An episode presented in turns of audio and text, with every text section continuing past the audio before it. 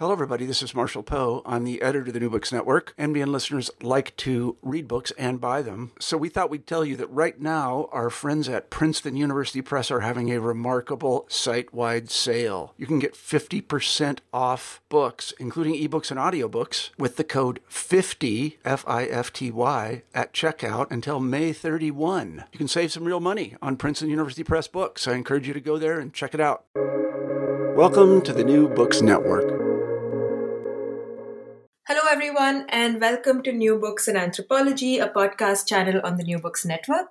I am Sneha Anavarapu, the host of this channel, and today I have the absolute pleasure of being in conversation with Dwai Banerjee, the author of Enduring Cancer, Life, Death and Diagnosis in Delhi, which was published by Duke University Press just a few months ago. Congratulations, Dwai, on this beautifully written and very, very interesting book. I, for one, could not put it down, and I've been recommending it to everyone I know. Thank you. Well, I thought we could start with you telling us a little bit about yourself, perhaps how you became an anthropologist. Sure, yeah, that's a great place to start. So I joined anthropology through a sort of roundabout route.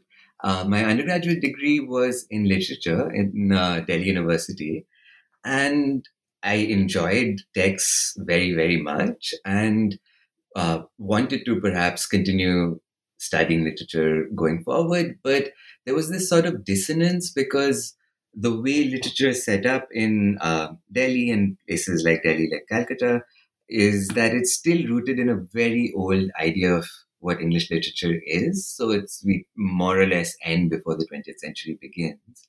And that has its colonial roots in colonial thinking about how to train the native into a certain kind of English.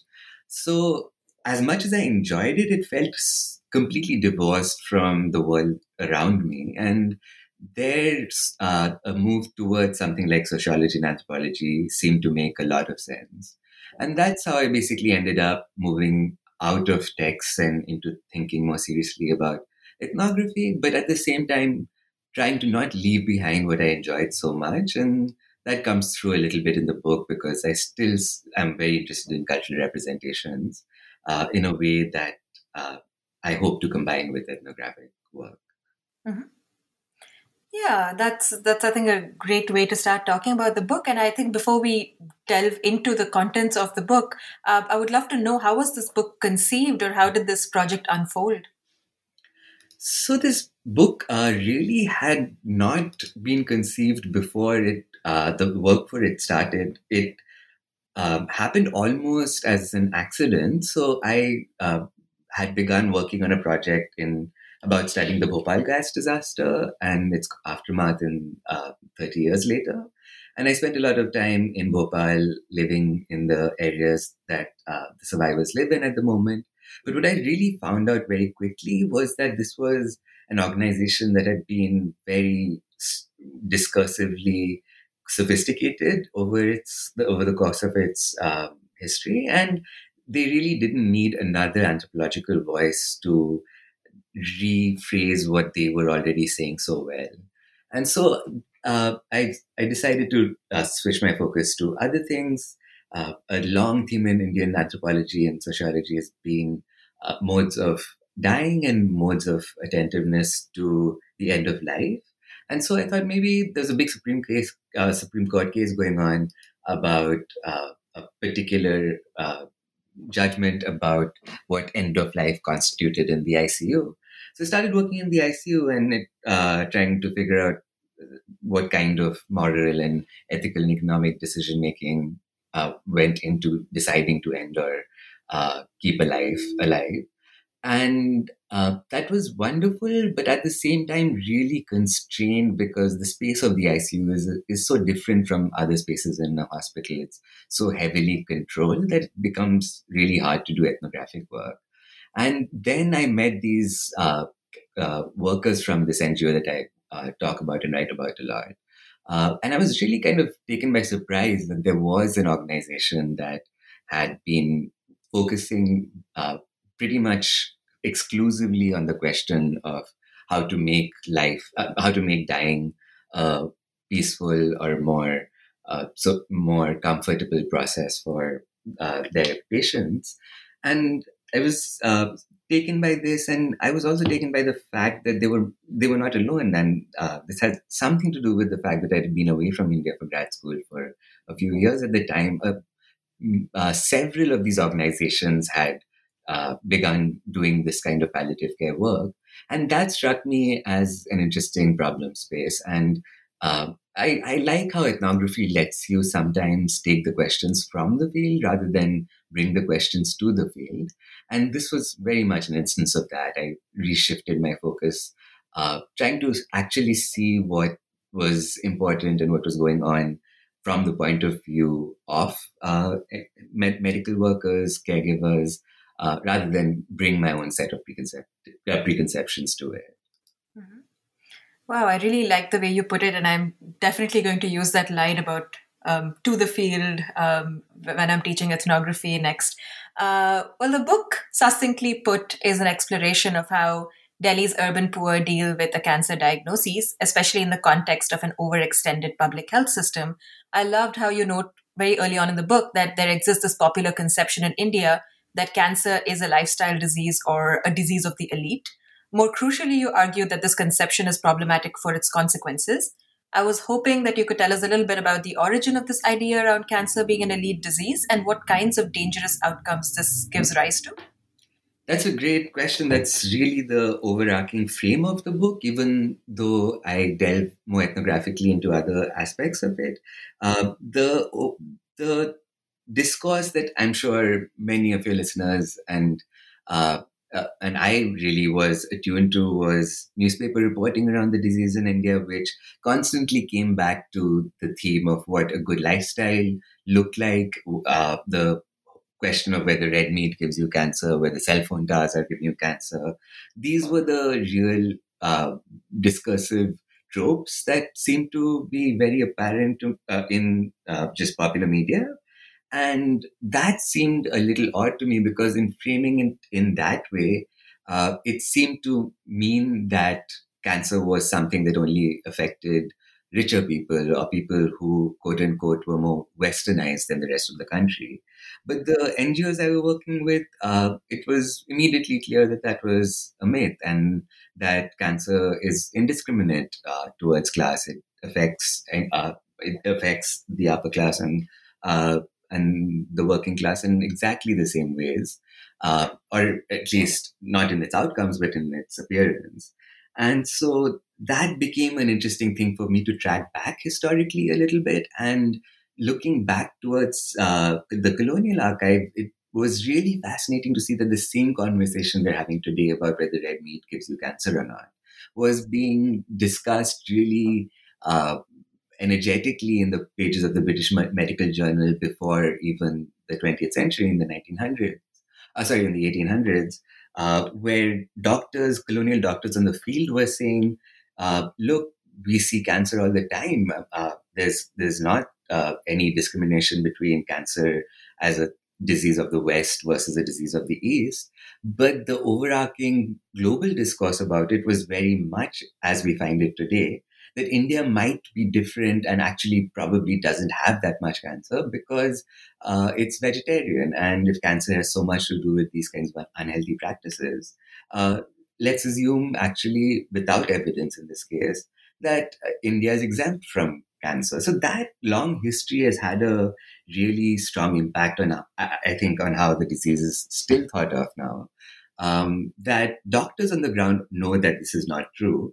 But this trope of India and the East, and now if we call it the Third World or the Global South, not being as affected by cancer as much as it is by other infectious diseases like malaria, TB, tuberculosis, and so on. It's a very strong trope still. And I pay attention to this trope because of its consequences. And the consequences basically are that since our independence and before that, during the way the colonial administration handled health, the emphasis has been so focused on combating infectious diseases that diseases like cancer have been completely framed out of visibility, even though they are equally important to think about. And that's where I try to kind of break the myth of this idea that cancer is the disease of the elite and try to rethink with recent shifts in public health that are kind of expressing their own mea culpa and saying, we got it wrong maybe all this time, and that lifestyle diseases are there is no such thing as that. And we have to take chronic diseases as seriously as we do communicable diseases. And actually, to just very quickly wrap that up, the appearance of COVID in the United States is a way in which that discourse is being disrupted as we speak, where something that was supposed to be a problem of the developing world, a pandemic of communicable forms that we in the US have probably were supposed to have gotten past, that is thrown out for question again. And so that's another way to think of the myth that the world, that there are diseases of the rich and there are diseases of the poor. That seems to be very much under doubt right now. Wow, yeah, I had never quite thought of it that way, but that's really interesting. I was actually thinking of this other conversation that's also, I think, pretty popular in India, that Indians have a certain amount of immunity to COVID because of their exposure to other kinds of communicable diseases in the past. So I don't know if you've encountered that, but that also seems to be a pretty predominant discourse in India right now, that explains the low death rate and so on and so forth. But I mean, that's a conversation for another time. Yeah. But in the book, you focus on cancer pain and particularly the role of palliative care and its practice. I really enjoyed how you argued about the analytical value of thinking through pain.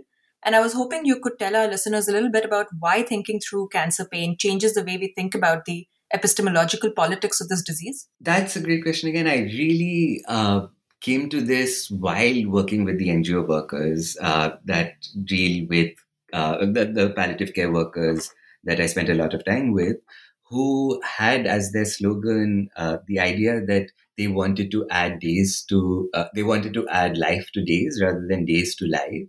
And what that really means is that their goal wasn't what we find it to be in the US, in at least public discourse in the US, where surviving the disease is what is truly at stake, and fighting it through metaphors of battle and war is really what the disease is being constructed through US history. Not to digress too much, but this was a very well thought out policy. The war on cancer was how it was officially described from the very beginning of the kind of effort to deal with cancer in the 20th century. But as many have written now, the metaphor of war has been really destructive in a way that we are only now beginning to realize. Susan Sontag realized this early on, but very little has been done to address it so far.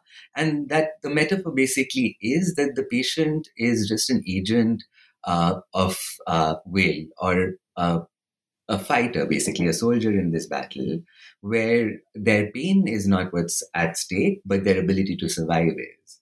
And so in a really strange way, when pain is almost always not a side effect, I don't want to call it a side effect, but a companion of a cancer diagnosis, very little has been done to address that, even though that is what predominates the experience of a patient.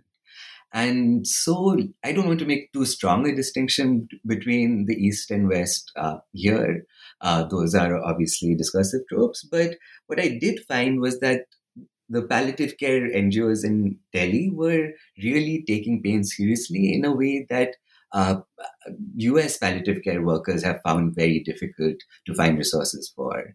And so I think there was a lesson to be learned, and it continues to be a lesson to be learned there. When I came back and talked to palliative care workers in the US, they were shocked that this work was actually being funded and being carried out systematically in a place where they imagined the resource crunch would mean that there would be no resources left over for something like this. So in a really interesting way, India has become the kind of center of this pain epidemic, quote unquote, as it is called, because I'm shifting a little bit here to another discourse, which is that we need, there's a growing understanding in global public health that we need to understand the phenomena of pain as a disease in the developing world. And this is sort of hypocritical because it doesn't take account of the absence of its accounting in the United States, for example. But in this discourse, India is taken as the epicenter of the pain epidemic, quote unquote, and its numbers are often used to basically make a case that there's this untreated disease that we are only now taking account of and we now need to treat. And that kind of fit in well with what I was thinking about in relation to cancer. What does it mean to kind of focus on pain as an epidemic in itself? Why is India the place these questions are being centered?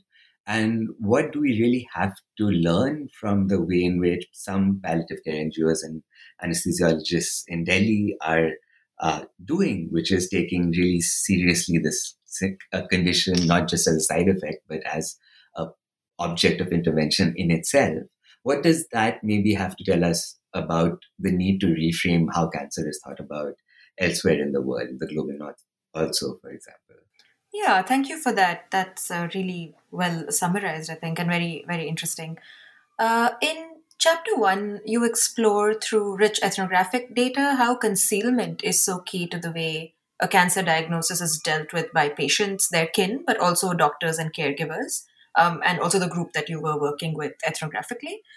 You argue against the idea of concealment or non-disclosure as a failure of medical practice, and conceive of concealment practices amongst your interlocutors as questioning the very binary between disclosure and non-disclosure.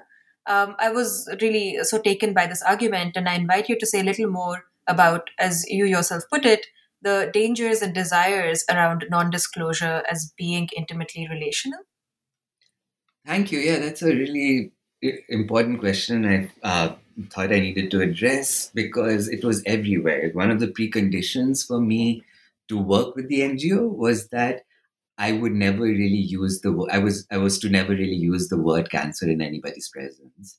And that was a fascinating first ethnographic insight that this was an NGO that was solely focused on treating the effects of cancer, but they were telling me that cancer is a word that we need to be very careful about around our patients. And this is not unknown elsewhere in the world, but I was taken by why and under what conditions this might really have a particular life in the context I was working in.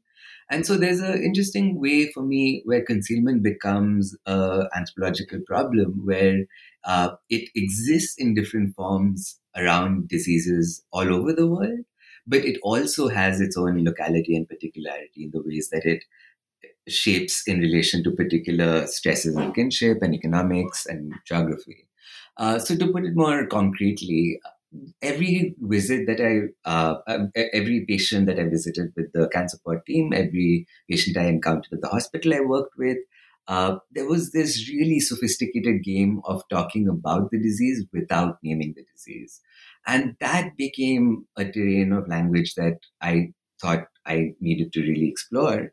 And what became clear quite quickly was that not talking about the disease wasn't a marker of ignorance or denial, as it is termed in the psycho-oncology, global public health literature, but it was really a way to manage the effects of the disease by dispersing it through social relations rather than putting it on one patient and one patient only.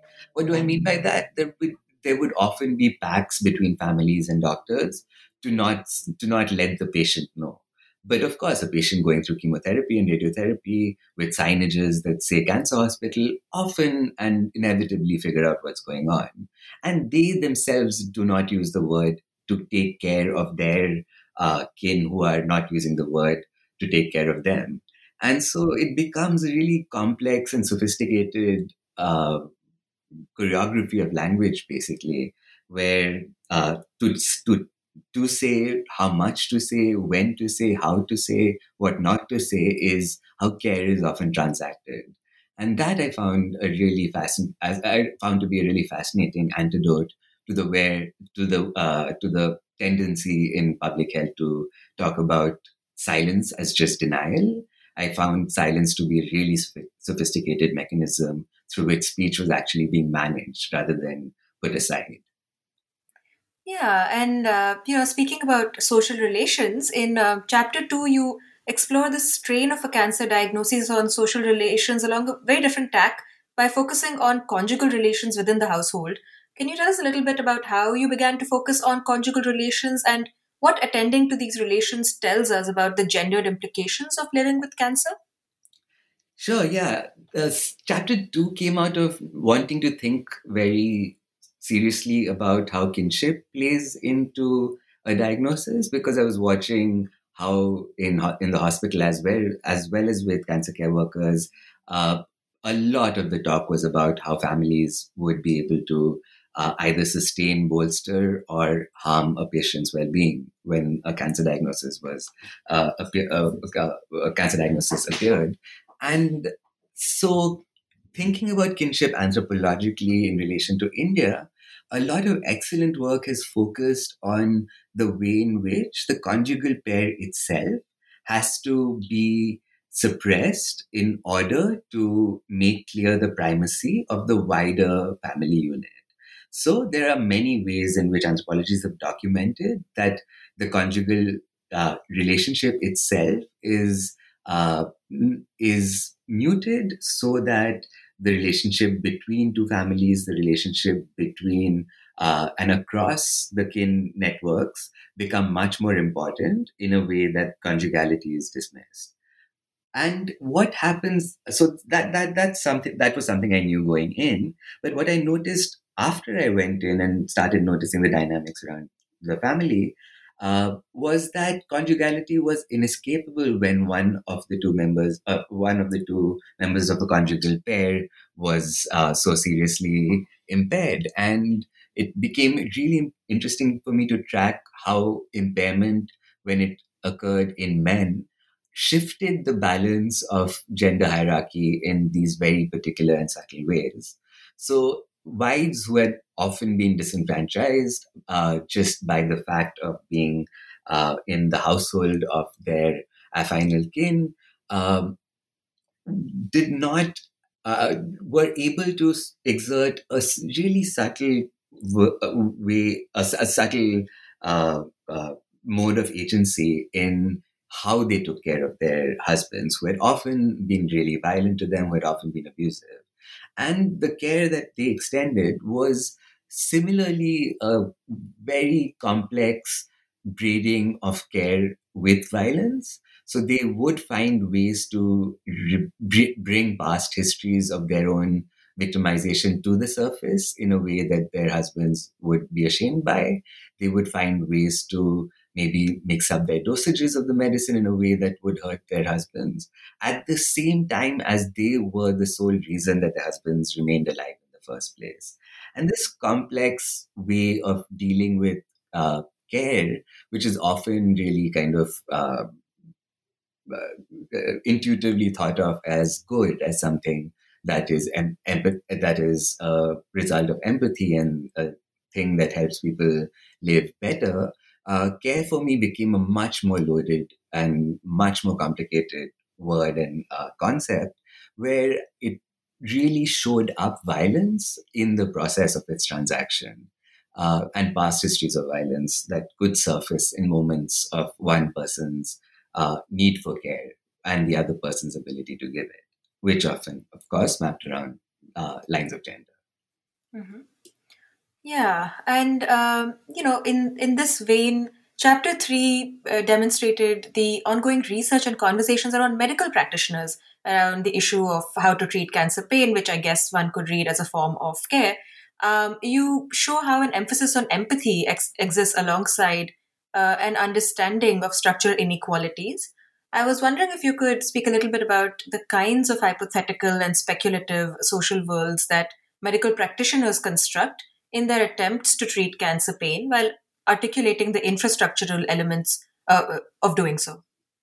Yeah, I really like the way how you framed that question, because I hadn't actually thought specifically about the medical practitioners actually speculating themselves in the way patients were speculating, as I described earlier on, in creating these worlds, which I call subjunctive worlds, worlds of as if, where they could live with the disease without necessarily needing to name it. This was another way I think speculation enters into the picture. And the speculation is about how Indian bodies particularly are responsive to the disease in ways that do not map onto global tropes. And that discourse is about a particular kind of resilience that Indian bodies might have, that other cultures do not have the capacity for. And that capacity is basically linked to an old colonial discourse about Indian asceticism, Indian resilience to pain, the fact that in these religious ceremonies, people were able to perform these feats of withstanding pain that became spectacular demonstrations of Indian difference. That, I think, has carried over in the present in a really interesting way, which is that the emerging discipline of psycho-oncology in India, which is basically psychiatrists taking interest in the implications of cancer, took to task the idea that denial was always a bad thing. The consensus elsewhere in the world that to deny that you have a disease will hurt you badly was something they did not take for granted. They took that up as a problem to investigate.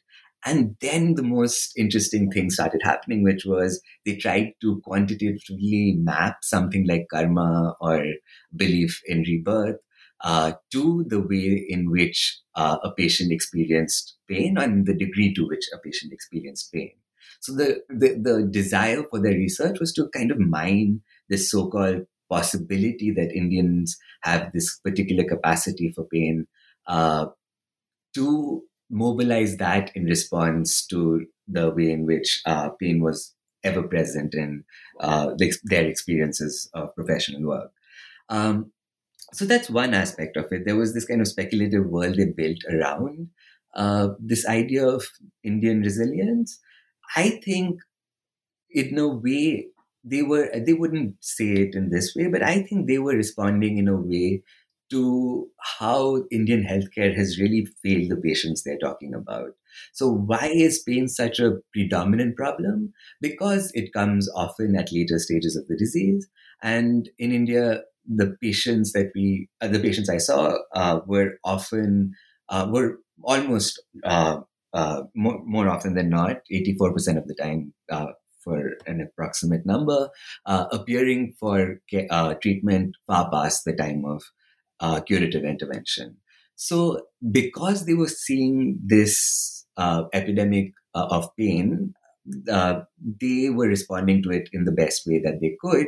But this did not take into account the structural ways in which patients had not been able to get diagnoses earlier on, had been denied the kind of basic public health resources that are required to catch cancer early on and to treat it curatively. So I thought it was a really interesting speculative response that did not, unfortunately, end up addressing the core question at stake for me, which was how to get to curative intervention in the first place and not shift the question onto pain and only focus on pain. To just kind of wrap that up, what I'm describing so far is the research literature that they were producing and that I saw a lot of cancer workers, cancer researchers invest themselves in. But I also noticed a really big gap between all the speculation and research and the one-to-one ethnographic knowledge that the doctors had over 20, 30 years of their teaching. And this was very much at odds with this thinking in these broad cultural terms about patients. In the actual encounters that pain specialists had with their doctors, they did exactly what ethnographers do, which is take account of kinship, take account of family dynamics, take account of the patient's past in order to understand how and why they felt pain in a certain kind of way and how much they felt. And when they were able to diagnose these familial dynamics as well as the disease itself, they were able to do things like reduce people's morphine dosages by half, because they intervened into the fabric of their social world as much as they intervened into their bodies. And this I found to be a really humbling experience, where it's so easy for an anthropologist to come from the outside and critique doctors for saying, for not being able to deal with structural problems. They were doing something different, and they were doing it really well. But it didn't quite align with the research work that they were doing. And it shouldn't, as much as I say that it shouldn't be left up to patients and their own will and their sheer ability to fight the disease, neither should it be left to doctors to figure this out, because this is a much larger structural problem in Indian public health, which has been chronically underfunded since independence. Doctors end up doing what they can do, which is develop one-to-one relationships and do the best they can within those relationships. But when they're dealing with 150 patients a day, they are absolutely left without the resources to deal with cancer as a structural problem. So they do what they do, which is empathize, but I do not see that empathy as the answer to how cancer should be dealt with and can be dealt with in the country. Yeah, thank you. So now moving on to the rest of the book, where you juxtapose your ethnographic insights gleaned in the previous chapters with analyses of cultural representation of cancer in India. I was, specifically you think through the differences in the ways in which memoirs and films have come to discuss the disease and its manifestations. But before we get into the content of these chapters, I would love it if you could say a little bit about what this sort of juxtaposition of cultural representations with ethnographic and historical data affords you as an anthropologist. I ask this as someone who's been playing around with the idea for a while now, and I'm sure lots of other researchers who are unable to continue their fieldwork due to COVID, would love to know more. I know it's become something that I'm dealing with my own students and trying to retool their projects in the light of what's going on. But this was an earlier moment in which it wasn't out of exigency as much as it was out of a desire to really take seriously how my interlocutors thought and dealt with the disease. And that is supposed to be what anthropologists do, right? That the idea is that anthropology is a discipline that takes belief and cultural systems much more seriously than other disciplines might, such as global health. But at the same time, anthropology hasn't escaped the trap of imposing a very ham-handed set of ideas about culture upon the places that it studies. So what do I mean by that? For a long time, anthropologists took on the authority of, and I'm thinking of medical anthropology in general, of telling people what was going on, rather than listening to what was going on through the creative work that people themselves were doing in interpreting their situation. And of course, this the anthropological attention to what people do rather than what people say absolutely is an important distinction and emphasis. It gets us past discourse, it gets us into practice. But taken too far, it gets us into a problematic space where we forget that people themselves are expert representers of their own worlds. And this is a fundamental insight that Clifford Geertz in the 1970s came to, that we really need to take the representations of the people we study seriously, culture almost as a text rather than as a physical or a face-to-face artifact. And I'm still very taken about thinking of culture in that way, because in today's discourse around anthropology of trying to decolonize it, I think it's particularly important in this decolonizing project to think of knowledges that are being co-produced alongside us as we do our ethnographic fieldwork. And so why isn't the author writing about their disease and the experience with the disease? Why isn't a filmmaker who's made 4 films taking cancer as their central concept as equally competent in representing and understanding culture as we are? And how do we place our texts in conversation with theirs. I don't think they're doing it right and we're doing it wrong, or we're doing it right or they're doing it wrong. I think they're parallel texts, parallel interpretations that really work when you place them together in all its conflict as well as its dissonances. Mm-hmm. Yeah, I think that's really well put. And to just take one of the chapters, chapter 5, which is on cancer films, and I will say that I'm very partial to the chapter on films because I have watched and enjoyed almost all of the Bollywood films you draw on. And, you know, reading this chapter was an absolute delight as I saw these films in a very different light. But I was intrigued by your discussion around two issues, right? So on the one hand, you note that the films that you're analyzing have often been critiqued for almost romanticizing death, as opposed to telling perhaps more accurate stories of survival and recovery. And that this is deemed by doctors as being detrimental to the psychological well-being of patients. On the other hand, many of the cancer films braid issues around sacrifice, kinship, and most interestingly of the post-colonial nation in a very potent and heady combination. Could you walk us through how these two issues of pathos, melodrama, and the post-colonial nation animate your thinking around cancer and its impact on fragile social worlds? That's a great question. And this came very late in the writing of the book, to be honest. I just started watching films after I conducted my ethnography. And I was really, it was really clear that I didn't want to think of these films as just another aspect of what my ethnographic world was telling me. These were very much, these were sophisticated interpretations rather than evidence of the worlds I wanted to study. And the interpretations that the films thought pathos to be the central focus of their interpretive work struck me as really, really interesting because it immediately makes you think, as an anthropologist located in the United States, of the discourse of survival and optimism that cancer is wrapped within in the United States. What does it mean to not fall into the obvious desire to recuperate a patient's agency and their happiness and their cheerfulness, and do the other thing, which is to look at how it is a disease that takes away one's ability to be optimistic sometimes, that does challenge a patient's belief in their world and the relations that they live within.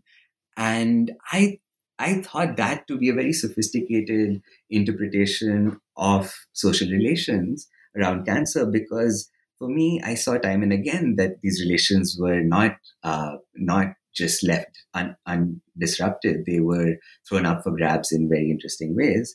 And so that brings me to pathos. Why were so many of the films that I was seeing in from the 50s and 60s and 70s in particular extremely wrapped up in this register of the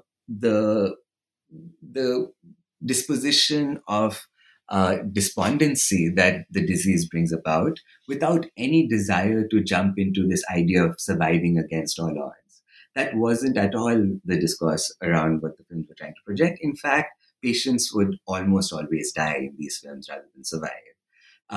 And that became something that was at odds not only with how cancer is found to be represented in the survivorship discourse in the United States, it was also something doctors didn't like at all. They thought that this was communicating a bad message, that this was telling patients that they had no chance, and that was a demoralizing thing.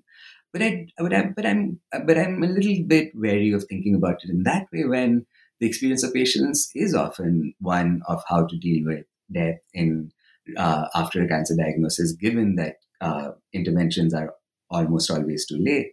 And more than that, what does it mean to take seriously the way in which cancer throws up these affects of, let's say, pathos, but let's also include melodrama in this? What does it mean for cancer to challenge the traditional tropes of representation? In my fieldwork, that was language. In the films, it is the register of speech, which again is not easily available. The films, as much as the everyday life I was interested in, were very careful about not using the word in itself. And they did this elaborate dance around the word to a different end. And that end, I think, was to take seriously how the disease was appearing in a particular post-colonial, they were representing the disease in a particular moment in time and place in history. And so what was that time and place in history? 50s, 60s, 70s. India was a time of post-colonial, both post-colonial ambition and hope, as well as its as well as a steady decline in that hope being fulfilled. And cancer, as with its affective terrain, intersected really interestingly with that, where the first set of films were all about how in the 50s and 60s, cancer would be one of the things the new nation state would tackle with ethos of sacrifice and selflessness that doctors shared with engineers, the new builders of the Indian nation. And that self-sacrifice of doctors became a running theme that I found interesting to track. But it introduced another element, which was that in this capacity for doctors to sacrifice themselves, often to the point of their own death, the doctors were often male. And the sacrifices they made left women in really difficult places with very difficult choices to make. And with it, without going on into too much detail, I'll just say that there was another terrain of sacrifice that the films are much more subtly aware of, which was the way in which women had no place and no ability to give their own lives over to the sake of the nation. It could only be through the male doctor protagonist that they could make their own sacrifices. And there's a way to, and that's why I think melodrama is the mode that filmmakers chose to represent this, because there's a kind of knee-jerk understanding of melodrama as something that is not the right register or not the best aesthetic register to work with. It's taken as crass, dismissed alike by film critics and audiences alike sometimes. But what I think melodrama shows us here is that in its emphasis on the excess of affect in the way that emotions overflow speech and language, it takes us into a place where we see often women protagonists lose their minds, fall into fall into silence and shock. That tells us something about the way in which women's agency often is available through these acts of silence and these acts of not speaking rather than being able to speak. And it requires us to pay attention to melodrama as a mode that takes away language in favor of an overflow and excess of emotion. That really kind of takes us, to be very clear, takes us into a world where misrecognition is always the problem for women in these representations.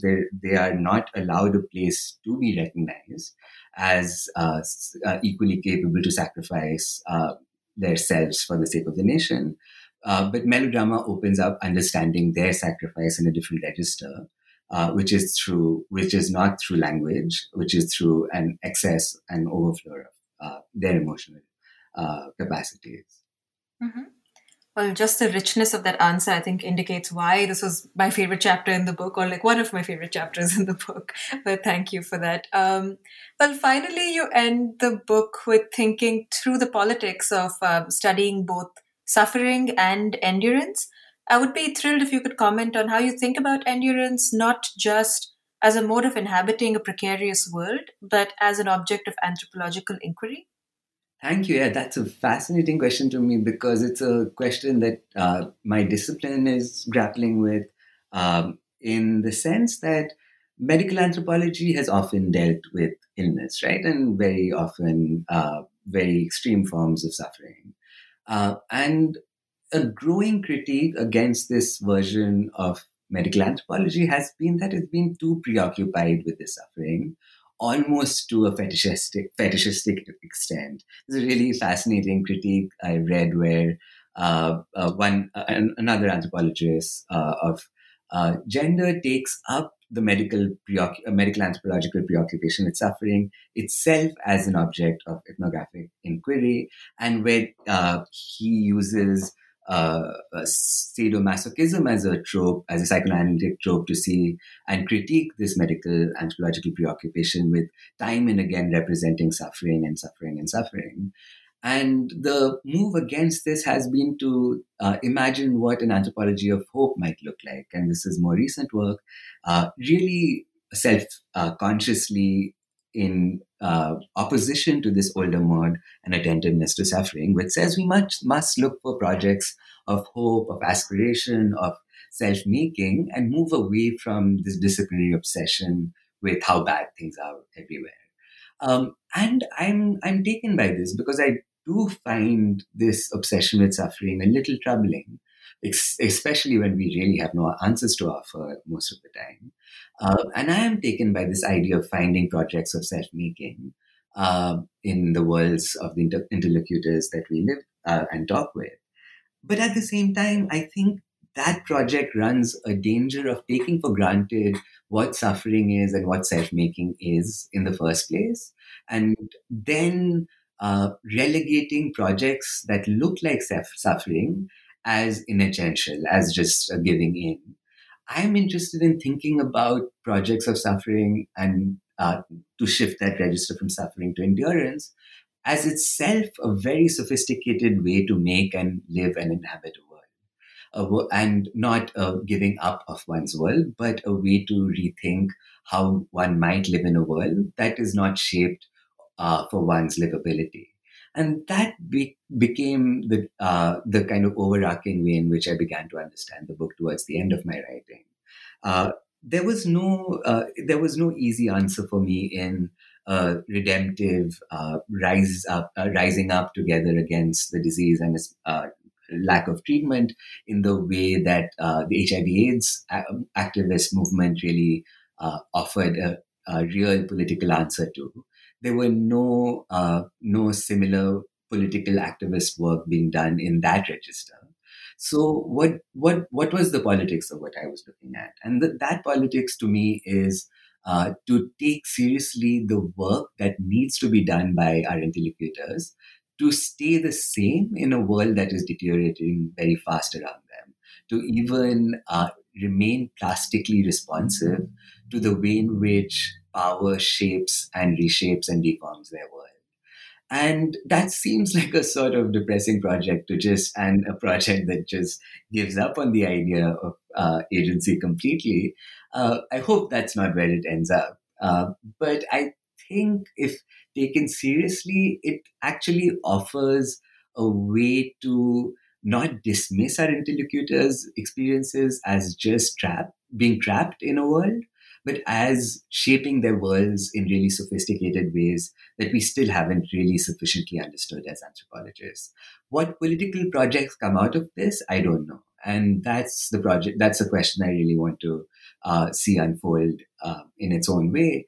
But there is no simple political answer to this. I don't know whether this capacity to endure necessarily leads to a politics of contestation around the way in which public health has been structured.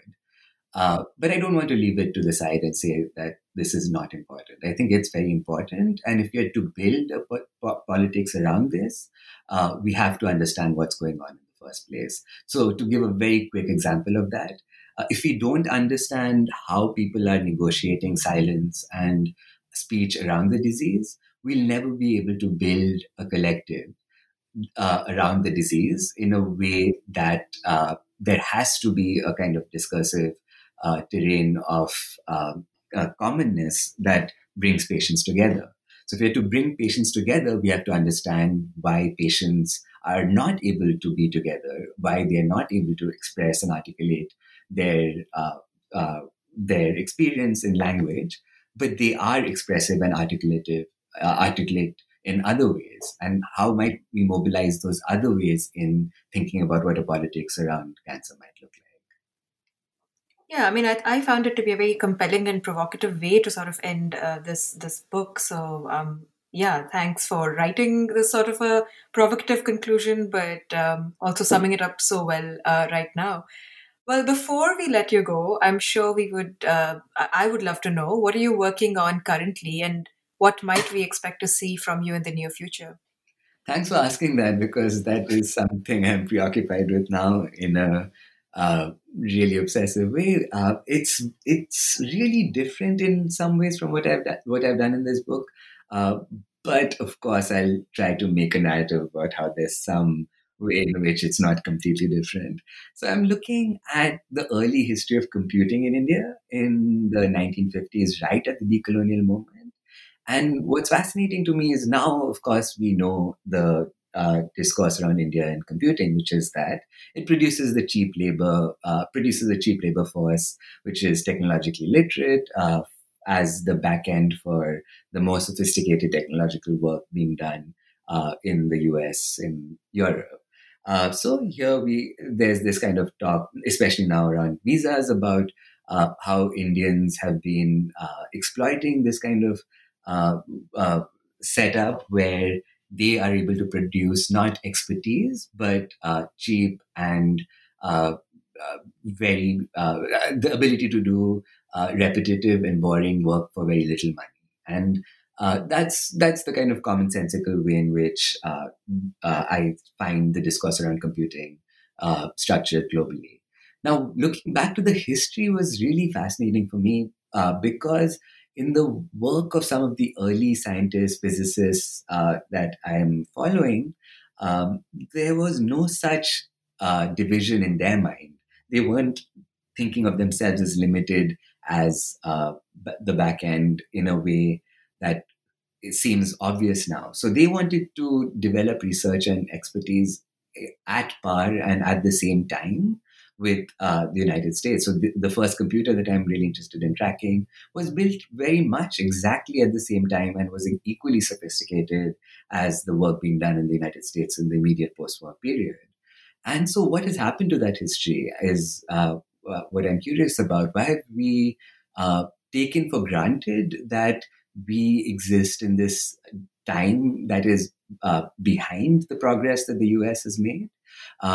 And why is there, what happened to that hope in the immediate post-independence moment where the scientists, physicists I was working with absolutely denied this narrative of progress in which they were put at the back and where the rest of the world was something they had to catch up with. They didn't even think that they had anything to catch up with. They thought they were doing the same sophisticated, abstract mathematical research that needed to be done in order to be scientifically taken seriously or in the global context. And they did it. And that's what is fascinating to see, that they were able to make the machines, but something happened through the 70s and 80s where all these efforts began to fall apart and we became the outsourcing hub that we are today. And that's the question I'm following. And I'm following it in a way because, and here's the very tenuous link to the work that I've done, what is this narrative of modernization that we're still caught within, and cancer very much so, where so much of the discourse is that cancer is becoming a problem in India because it is modernizing too fast and it's aping the lifestyles of the West. It's a difficult relationship where there is a lot of desire. It isn't that the discourse isn't that we should modernize differently. It's just how do we sort of make these blows of modernization slightly softer so we can benefit from the rest of it. Now, what I'm interested in is in thinking of a scientific modernism rather than a modernization. What do I mean by that? What I find really interesting in the work in the 50s and 60s is that unlike how we often think of that time in India, where modernization seems to be absolutely the key to thinking of the developmentalist state, not just in India, in Egypt, in many parts of the decolonizing world, there is this taken for granted notion that all these countries were basically trying to catch up in the same way, in the same linear historical time as the West had already experienced through the Industrial Revolution. Looking at the work by physicists and mathematicians and computer scientists at this time, I find a very different idea of what they thought their place in the scientific world was. And I think of that as a scientific modernism because as anyone interested in literature or cultural production will know immediately, modernism has always had a very fraught relationship with modernization. It has been the cultural product of modernization in a way that has never been comfortable with itself. So modernism has always questioned technological progress at the same time as it's taken it as a fact that they have to live within and grapple. So what does a modernism of that sort, of the sort that Eliot or Pound or Yeats were grappling with in the US, in Europe, what does that look like when we think of that in India through the perspective of scientists? And so the first chapter of this book will begin with thinking of these scientists and their relationship, conveniently for me, with artists of the time. So I'm going on and on, but I'll try and say this very succinctly. One of the places I'm looking at is the Tata Institute for Fundamental Research in Bombay. It is and remains one of the leading sites of fundamental basic research in physics, math, and computer science. And in the 50s, so I began to do fieldwork, archival research there last summer. And as soon as I walked in, all around me, there were paintings by the most expensive contemporary Indian artists you can imagine: M.F. Husain, S.H. Raza, Thayv Mehta, V.S. Gaitonde, just hanging around. Like just behind the teapot of the canteen was a Gaitonde. Over the photocopier machine, there was a really expensive and massive Raza. And that was just, that made no sense. TFR is also producing, is part of the nuclear research world, so nobody can actually go in. No one of foreign origin can go in. I had to get all these clearances, get past army barricade, and I come in and see basically the best collection of Indian modern art that exists in the world. And so I was just, what's going on here was the question for me. And that was what kind of led to my project. And I realized then that there was this moment in Bombay in the 50s and 60s that can't be reduced to the national project, to the developmentalist project. The founder of the institute, Homi Bhabha, who was a painter of his own right, decided to create a world of aesthetic freedom for artists in the 50s because of which we have Indian modernism as it is today. Husain was dangling. There's a famous story of how Husain, one of maybe India's most famous painters, met another painter, and how they started the movement that I write about in the first chapter. Husain was penniless. He was hanging from very precariously from a billboard with paint dangling from his toes, all the paintbrushes on his ears, hanging on with one hand, with painting with another. And Souza, who's another famous artist from that period until now, found him doing this, and both penniless, living on the streets. Raza similarly just decided that what they would do was invent a completely new Indian art, Indian modernism, and only take Picasso and Rembrandt as their reference points, and completely put tradition and the past to one side. And this was fascinating. So what do we have here? We have Homi Bhabha, a painter and a physicist of his own right, building a developmentalist state, but convincing Nehru to give him 1% of the budget for TFR purely for the purpose of creating Indian modernism. And so taking these painters and bringing them into the global limelight that they enjoy today. Husain very quickly started exhibiting alongside Picasso thanks to these interventions. What was going on in this world where these artists just said, no, we are not developmentally backward. We will not take on the idiom of the folk just because the West demands it of us.